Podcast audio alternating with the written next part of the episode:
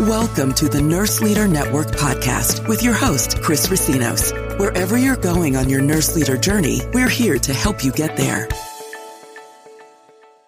Welcome, everybody, to the Nurse Leader Network.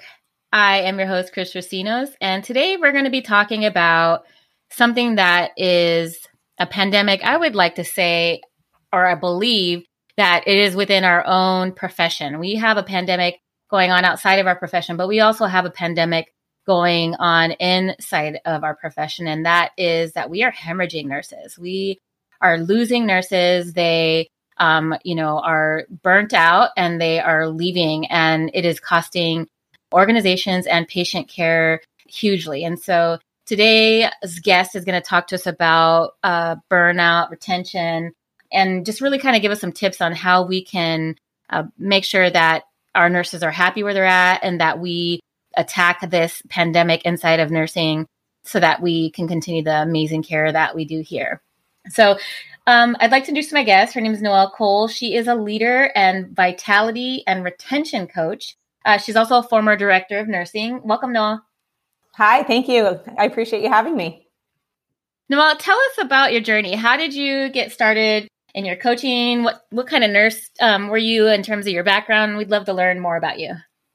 All right, it sounds good. Um, so I started my career in pediatrics. Um, I was a pediatric critical care nurse for many years, and um, at that time, I was working out in Los Angeles and loved um, loved being a nurse, loved being at the bedside, and was also always interested and intrigued by the nursing leadership aspect. And when I was looking at leadership, I'm not, I wasn't thinking at that time as a new grad looking at like, you know, nurse managers or directors, but looking at the preceptors and the charge nurses and, you know, being surrounded by great um, leaders that were, you know, leaders at the bedside. I was like, wow, I really want to be like them one day.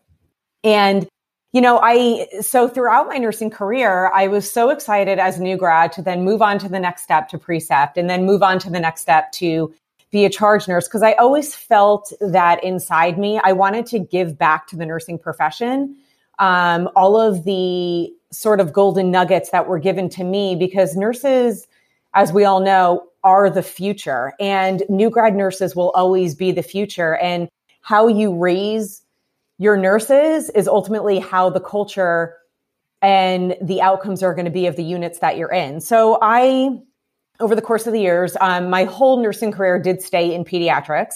I did climb the uh, the leadership ladder, and I became a nursing director.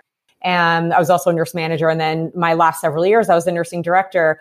And again, my focus, even into my um, senior leadership role, was to really look at the staff to see what can we do to keep those that are here happy and those coming in welcomed into the environment that they were in.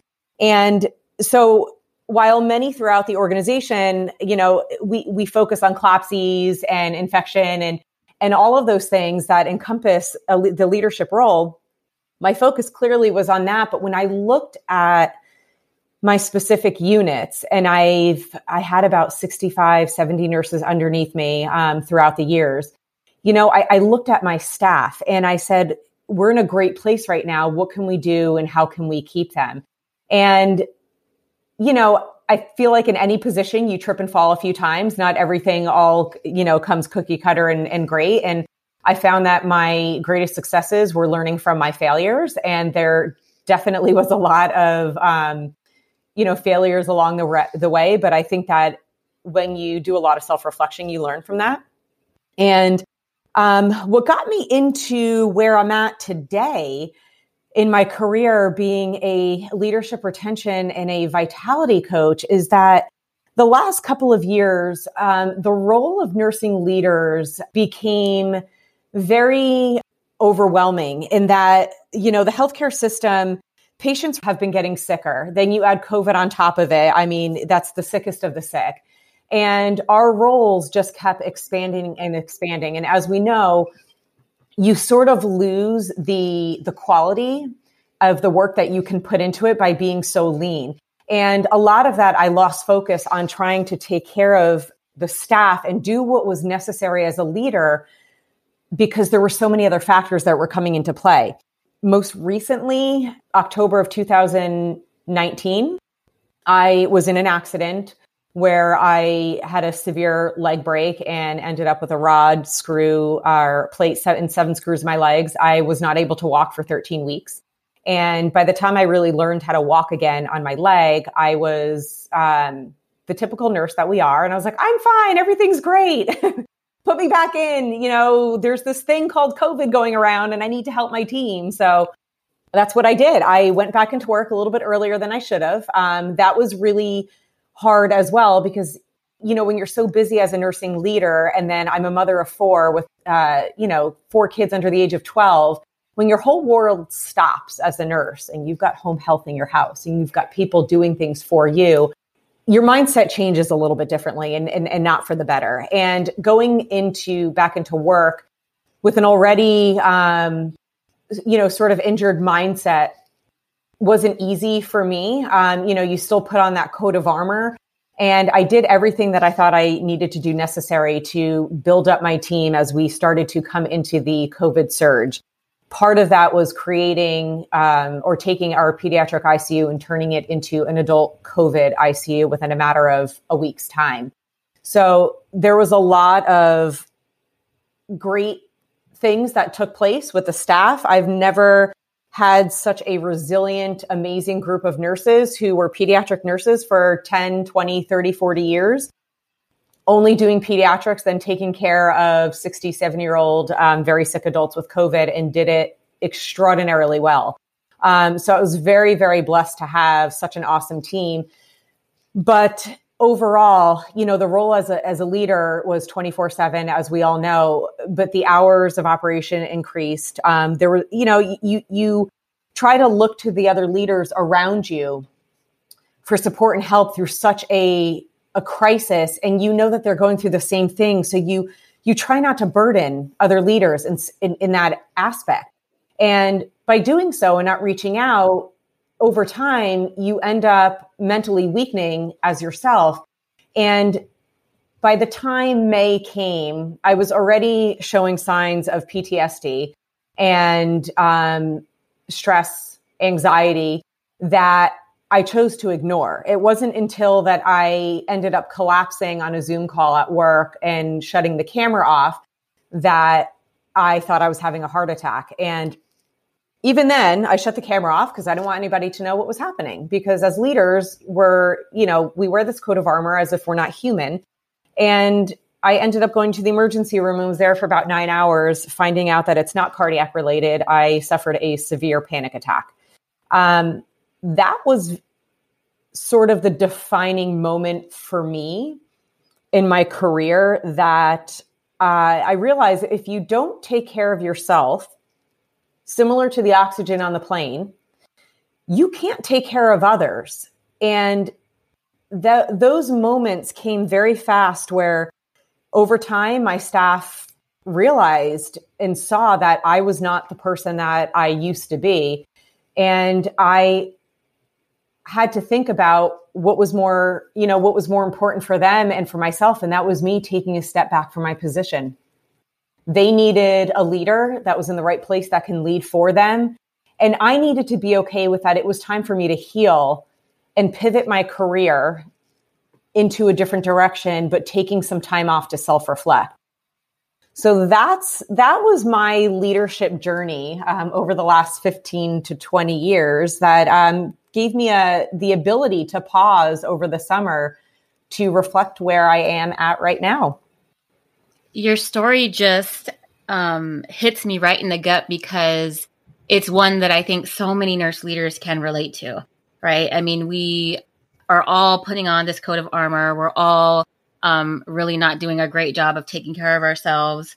And it shows, right? It shows to the staff. So I, I wanted to say, you know, I, I totally empathize with what it is that you went through and I can see how sharing this story really, um, there's going to be people that are listening to this right now that are like, oh my gosh, that's what, that's what I'm feeling. That's what I'm going through. And don't realize that actually, you know, moving into a different position is not going to only heal themselves, but really be the best decision for their staff. And so, um, it's a really brave thing that you did, Noelle. I, um, I love the story. And I mean, it's it's amazing. Thank so you. talk to me about the work that you're now in in terms of um, being a coach is really around turnover. What are some of the costs to turnover? So for those listeners that maybe don't have really a great understanding of what the costs are, can you share with us some of the costs of turnover to the organization, to patient care? Yes, absolutely. Um, you know, and this is, and I love that you brought up this question because when you're outside of leadership, it's it doesn't impact you as much when you don't hear the dollars and cents and the numbers behind it. Um, but the cost of turnover, you know, per nurse, each nurse that resigns from their position, it costs roughly between forty-five and fifty thousand dollars a nurse just to resign and leave their position. Overall, um, it it costs the organizations about four to six million dollars a year, and the you know the hard factor too is when you look at that, that's just the cost of them leaving. Then you look at the average fill time for a position. The average fill time nationwide has been about 81 days. So when you look at that and you take a situation like now that we're in with the pandemic and losing nurses in about 81 days to fill, you realize that, you know, you're in a crisis and you need to fill these spots right away with traveler nurses. That comes at an additional cost because now most organizations are getting gouged with certain, you know, networks that, that are charging so much per hour to have these nurses come in. And that's another additional cost that gets tacked onto the organization. So it's very costly to for turnover and not have the ability to retain your staff. For somebody who was like $50,000, what is that? Where's that money coming from? How's that figure formulated? What goes into that $50,000? So when you look at the average cost of what a nurse makes, times the um, amount of time that they're gone. And then you add the amount of money that it actually costs to bring somebody into the organization to reorient and train. That's where the combination of these figures come about. Yeah. Also, you got to think about, right? So we're paying for an orientation. So how much is the staff that are doing the orientation for this person? We're paying for, Correct. you know, maybe the drug test or the background test or whatever kind of, you know, a primary uh, sourcing of, of, licenses and all of those kind of things. So yeah, definitely um, huge cost. I, I, teach a finance class uh, for nurses, and I always have them do some work around uh, you know budgeting and FTEs and looking at the, the, cost of turnover. And they're always like, "Oh my gosh, I had no idea that it was so expensive." Right. I think you know what they don't understand is that there's also other implications, right, in terms of cost when you don't have that nurse there for 81 days who's picking up that work, right? So it's all these other nurses that are going to be picking it up that are now burning out, that are exactly. now having patient um, harm because you know there's not enough nurses, or because they're burned out and not being able to take care of the patients, or you know you're short staffed and can't turn your patients. So now we have all kinds of um, you know hospital acquired pressure injuries, and um, I mean I think there's huge costs. There's costs around satisfaction, right? How are satisfied are the patients going to be if there's constantly different nurses, if they're constantly on a new learning curve, or if you know there's constantly short staffed and I can't get my water or get up to go to the restroom when I need to. So definitely a huge ton of um, costs in terms of patient outcomes and nursing retention. Is there any kind of relationship there? There is. And you know, it's so funny. It's like you're reading my mind because I was as you were saying that, I was thinking this because there is a direct correlation between retention and patient outcomes. And this is actually one of the areas and you know, we can probably touch on, you know, later on in the show, but I, I did my leadership course, um, did turn into me creating a program for nursing leaders that's designed for nursing leaders to improve their growth and development and skills as a leader and, and give them the methods to retain staff. And one of that, we actually discuss retention and patient outcomes in one of the weeks in my course. And there was a qualitative study that was done um, not too long ago where they where they took a thousand frontline nurses to identify what the focus was when you're looking at the front lines. And when you look at ret- uh, patient outcomes, there is a direct correlation between leader member exchange, and I'll talk about what I mean by that, um, staff satisfaction to patient satisfaction to improving outcomes. What this study did show is that when you show empathy and trust and you have that relationship building with your staff as a leader, your average length of stay, patient stay goes down, patient falls, medication errors went down, and patient satisfaction went up. And it was it was pretty impressive to see this. And what I discuss you know, in in part of my course is that when we talk about this, I I came up with the terminology um, leader member or leader staff exchange. And what I mean by that is when you're looking at trying to create a healing environment and a positive environment for your staff to work in, you've got to think about those times as a leader when you walk into your unit. And I'll give you an example of walking into a PICU because it's oftentimes is chaotic when you're a level one trauma hospital. And you know that you're busy with back to back meetings. You know that you don't have the time to sit there and be with staff, or maybe, maybe you have a minute to go through. The staff are going to know that, sense it, and feel it. My suggestion is don't go in, don't bother. Because if you can't be in the moment and be present to be there for your staff, it actually interrupts that exchange can interrupt their energy and their thought before going into a patient room. So, for example, um, you know, let's say you walk into the unit, it's really busy, and Sally has a patient who's decompensating from a respiratory standpoint. And in the next room, she has an admission of a patient who is septic, multi-organ failure, needs to crash on ECMO, right? These are two situations that actually can can legitimately happen. And you see the stress on Sally's face, and you say, Sally, I see that you're, you know, you're really frustrated. Now, is there anything I can do to help you? In Sally's head, she's going to be like, uh, yeah, no, I don't need her help, but okay. And she's going to answer that and she's going to say, no, I got it. I'm busy and move on. If you tell Sally that you recognize the stress, let me do this for you, you're actually directing yourself to a specific task that you may be able to help her with.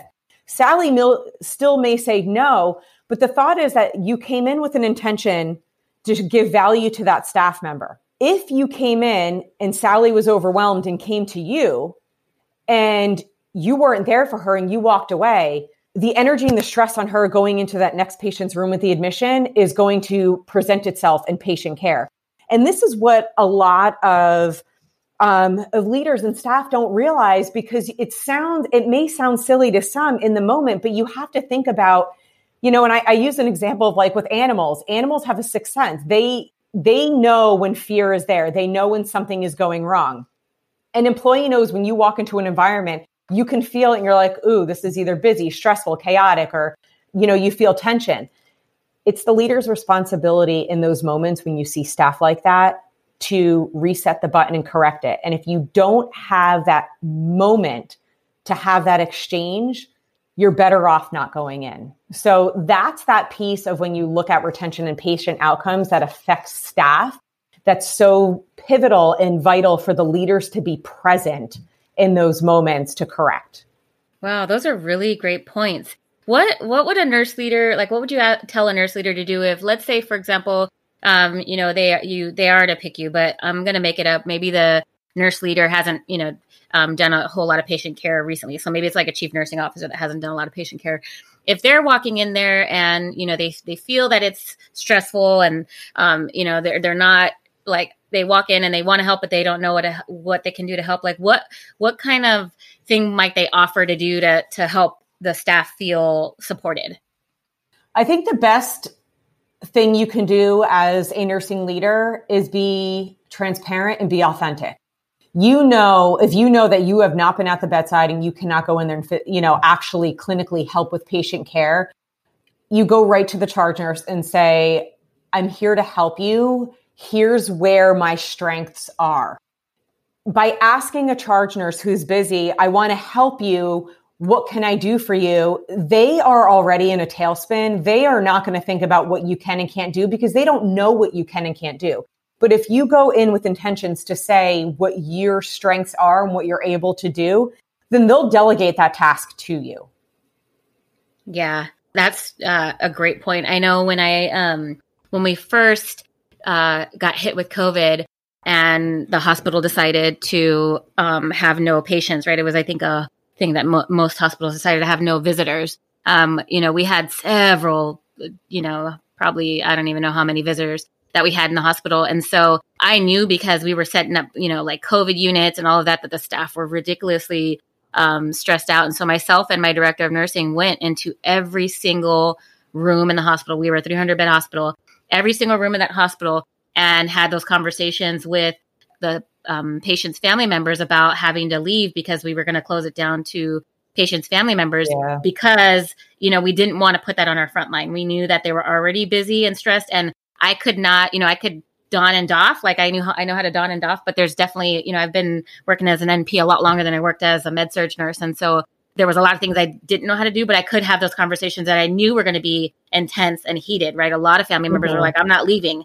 and so you know, um, you hit the nail on the head, and and I got to give kudos to my director of nursing because she uh, was a rock star. I mean, she really awesome. had a, a great attitude and really kind of you know joked around with family and friends and and and had a great approach to it versus thinking of it as a chore. So um, yeah, I think I mean you've definitely hit the nail on the head. So you you said that you have a program. Tell me about what your program's called, where uh, you know what kind of things you offer in it, and what some tips are for nurses around it. So I'm actually like a little kid at Christmas time. I'm really really excited about this program, and you know it, it's amazing because when when I had that time to self reflect and look at everything that I've done and accomplished and failed at and, and succeeded there was there was a very small moment in time that I had as I started to reflect and and look back and I said, "My god, there's so much that we're trying to do for bedside nurses and there's so much being put on leaders to do and to figure out that many leaders have been put into positions that they're not they haven't been trained and they're not ready for."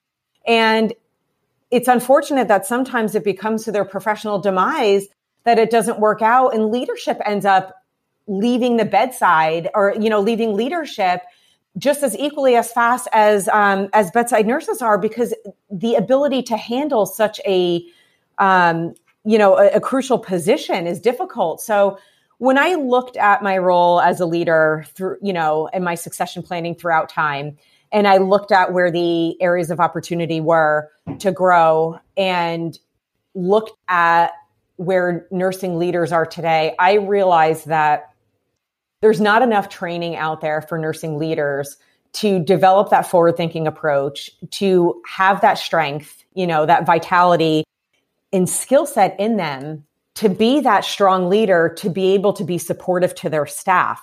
So I created a program and I tried to make it unique in that there's a lot of uh, nursing retention uh, workshops and programs out there, but when I looked at this from a leadership perspective, I actually focused on the new grad retention piece of it. So, you know, just to give everyone a little back history of me, um, over the years, I've actually had a very high percentage rate in nursing retention, which was around 90% overall for many years. And prior to me stepping down from my role, um, the four years prior to that, I had four consecutive years in a row of 100% retention rate with new graduate nurses. And that was something that's awesome. Let me just give you a quick clap for that one. Thank you. Um, and you know, for me, it was just something that I did, and I, I'm not a researcher. I've, you know, I'm not. He wasn't into studies and things like that, and my brain was in a totally different mindset and direction. And when the um, education department and those that created the nursing residency program started looking at stats and and saw that my units were always the highest the questions always came up what are you doing? And I, you know i had to take a pause. I'm like i don't know. I'm just doing what i know what to do. And i realized perhaps by the end of that year i'm like this probably isn't a good answer. And i really need to take a deep dive into what are we doing differently? And i don't want to say what i was doing because it wasn't just me. It was my team. You know we what were we doing differently as as a team that caused these new grads to stay and so I took that approach. I looked at it and analyzed it from a leadership perspective. And I realized when I peeled back the layers that there's four key dimensions to leadership that inevitably allows you to retain nurses. And I put the retention in a bubble and those four key dimensions that I t- that I end up talking about in my program is emotional intelligence, individualism, influence and consistency. So I'll go into that in a, in a second. So this is a 13 week program designed specifically for nursing leaders to teach them at their core how to be a leader and how to retain nurses, but specifically new grad nurses. And it's one hour a week, so it's 13 weeks. But at the end of the program, they they'll walk away with a cert, with a certification of completion. But the main thing is this isn't just a program to learn and teach and and you know say, "Yay, I completed it," and you move on. We're actually taking the core metrics of each organization to look at what your percentage turnover rate is. What does retention rate look like? take the NDNQI, the HCAHPS, there's certain factors within the NDA, NDNQI and HCAHPS uh, surveys that we focus on to look at those numbers and you use these, met- these metrics as a benchmark. So by the end, we've created, um, you know, within the cohorts that go through an implementation plan that's designed for them to go back and present this sort of like a graduation in the 13th week to their executive leaders to say, here's what I've learned, here's what we've come up with, here's with our numbers. And in the next six months to a year, we're going to reduce our turnover rate by this percent. And here's how we're going to do it. So there's a plan put in place after this.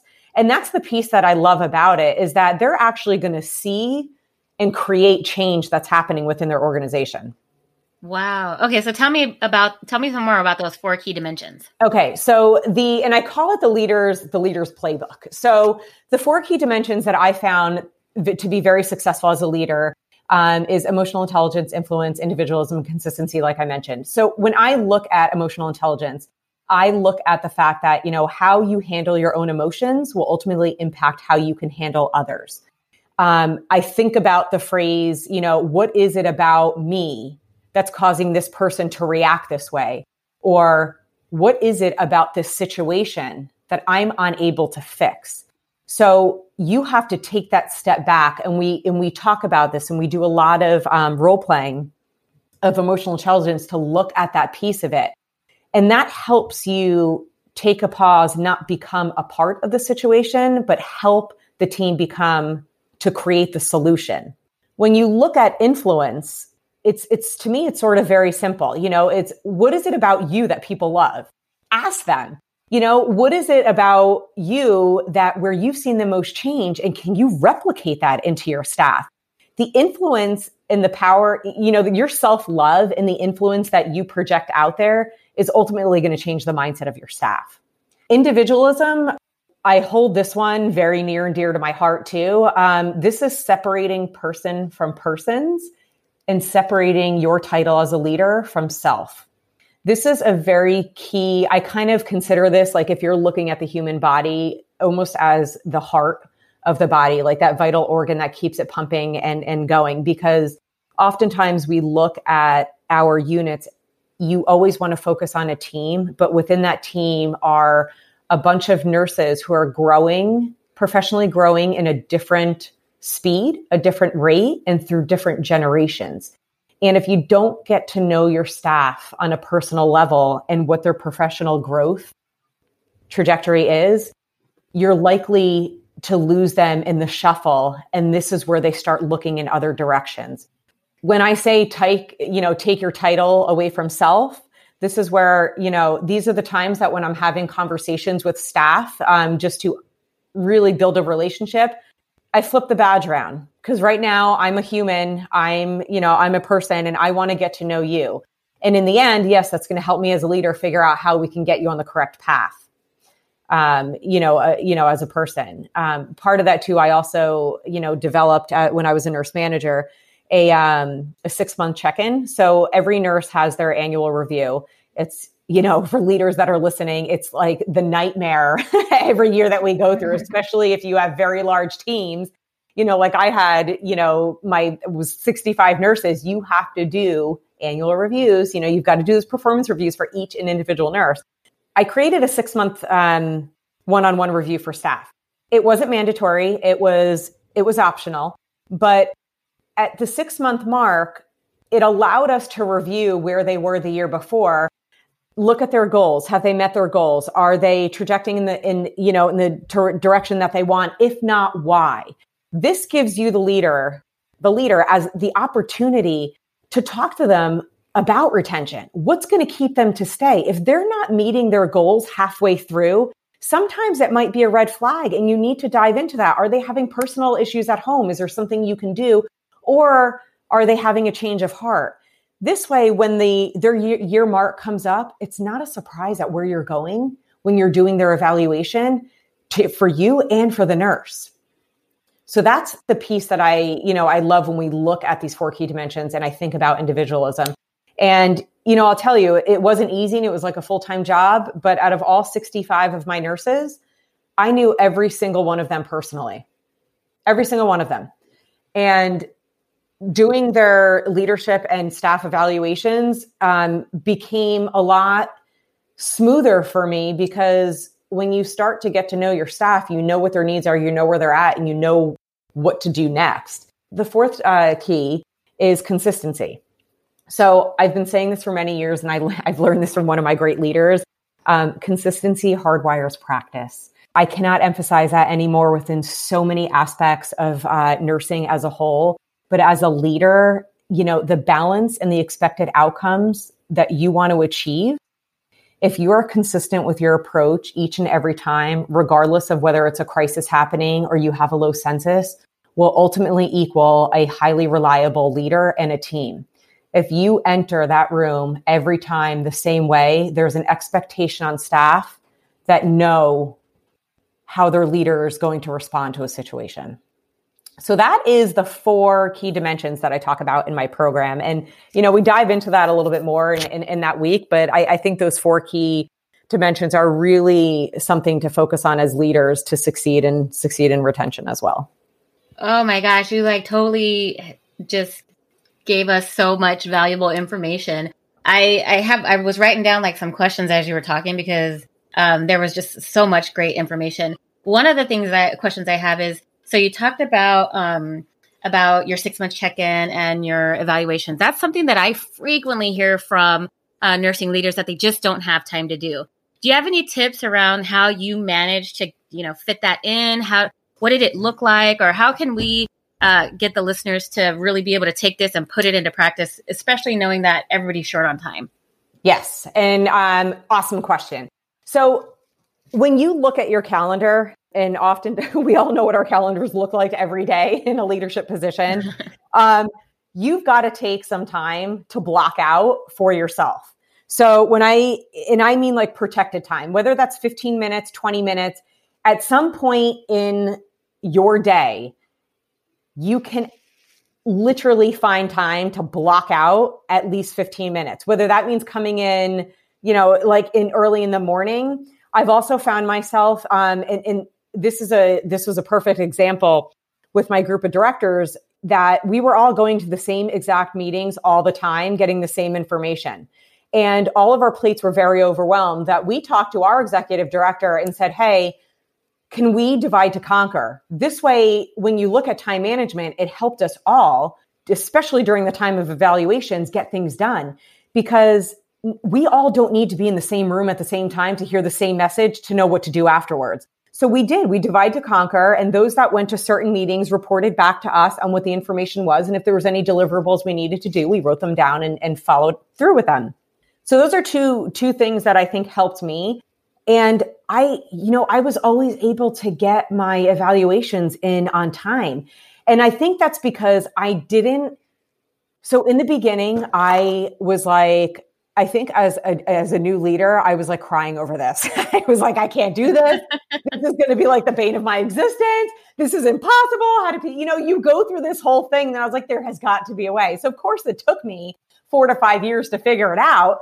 But when you, when you look at it, if you do things in short clips, because hopefully, hopefully not all organizations, but at least in the ones that I worked with, you were you know when evaluation time was coming they open up the you know the link for you to fill out the evaluations and it's usually about two months ahead of time. So what i did was i took the number of the number of um, staff that i had right? I divided that by the number of days and i looked at how often like how how long it was going to take to do it. So i there was like math that i that i literally put involved into this. And then what i did was I actually took the employees that I knew were going to be the most difficult to do and I actually did them first and not last.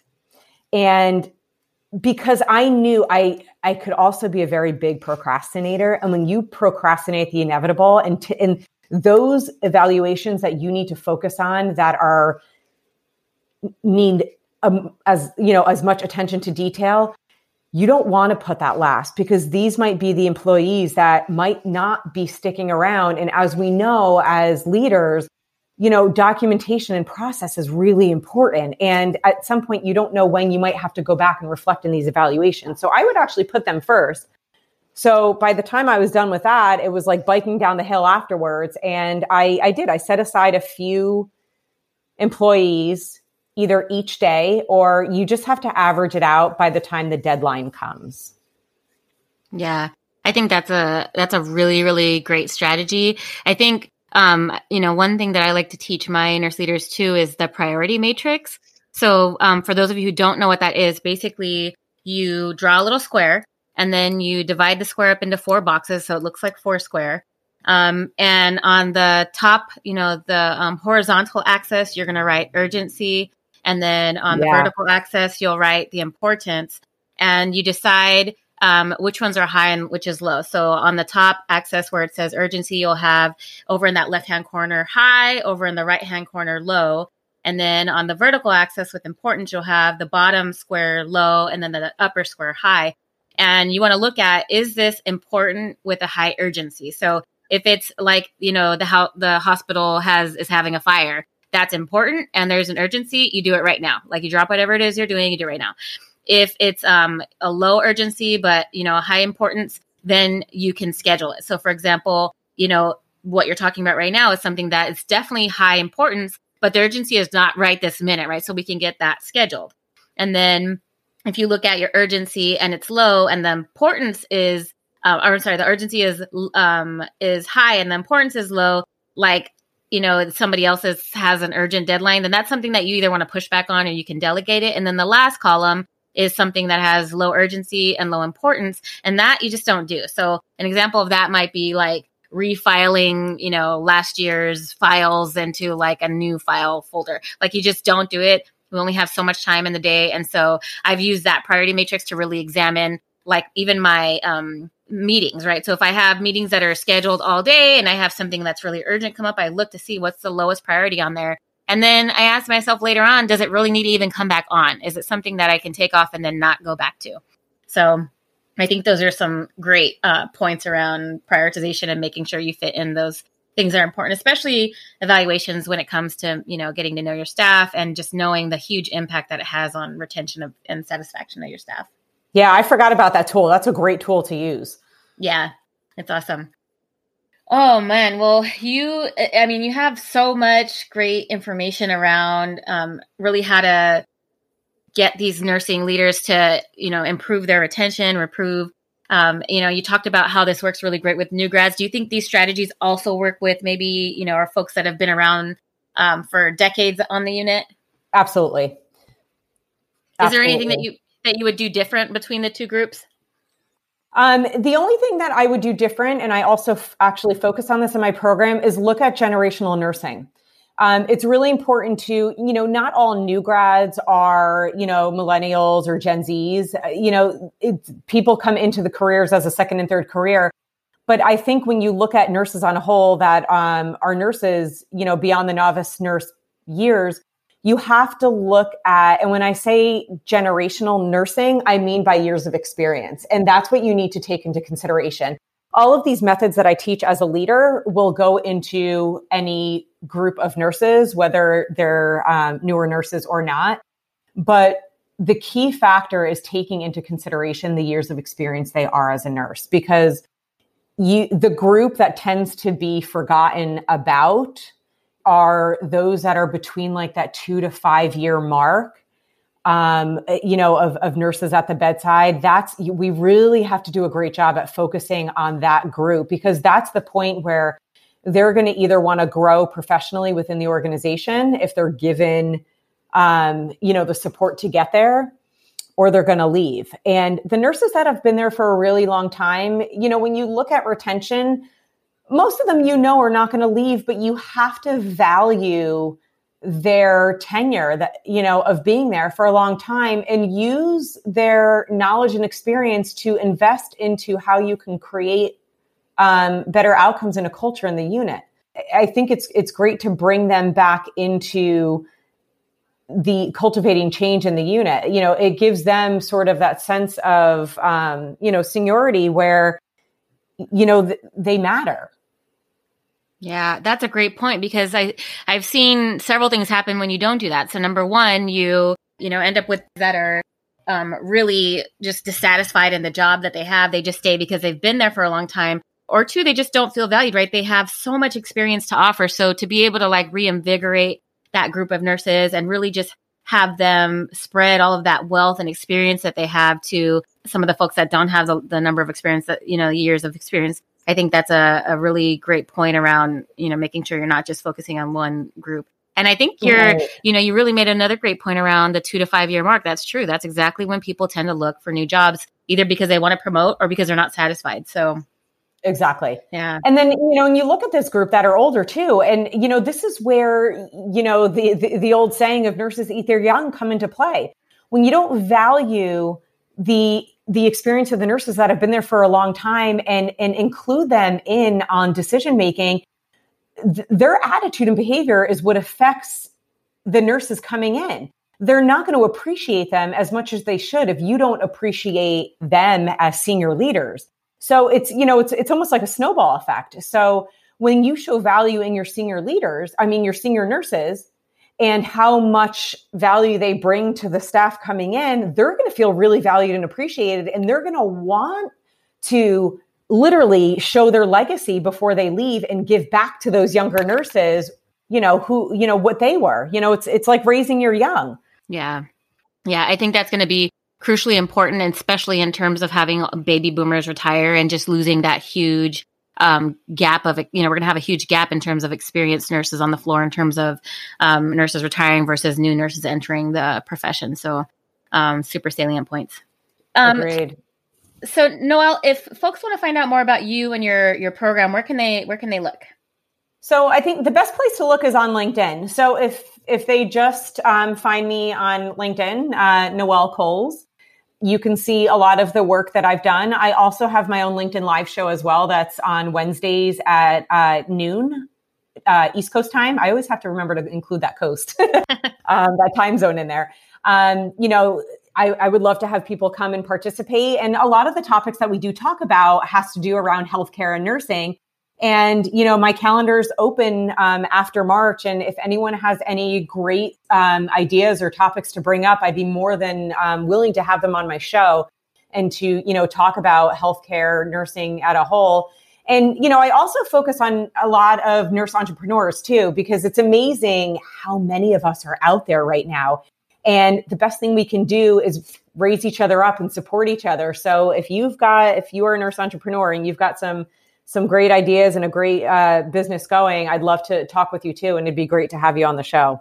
Yeah, I think, I mean, um, you, you brought up another wonderful point, and that is, as nurse entrepreneurs, you you are a leader, right? So I think a lot of folks uh, believe that you know leadership really is like in an organization maybe that isn't your own, but when you own your own uh, business, it's even more crucial that you have that leadership skills because you're building your own you know your your own and you're you're oftentimes siloed right? There if you're building your yeah. own business um, oftentimes you don't have other folks that you can you know look up to or lean into. So i think it's super important to have a mentor um, in that way. So wonderful. Yeah great. chris you brought you brought up such a great point too. And, and i think that's why we all really need to do a good job at supporting each other on linkedin or any other platform because we are so used to collaborating. And i found this to be the hardest part of being an entrepreneur and building a program, I literally sat there and looked around and was like, crickets.